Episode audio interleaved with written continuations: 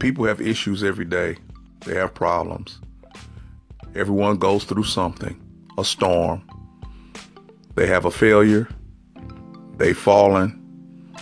And it seems as if you can't get back up. You'll never get through the storm. But I want to let you know Jesus died so you can weather the storm. Jesus died so you can be more than a conqueror. Jesus died and shed his blood for the remission of your sins. So don't let anybody tell you different and discourage you. This is just the time of your testing.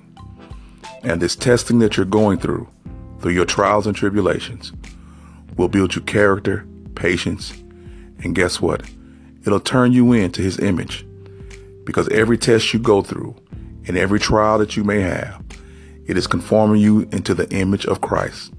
So one day you will truly see him as he truly is, in all his glory, in all his majesty.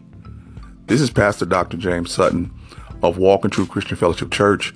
I want you to be encouraged and be blessed.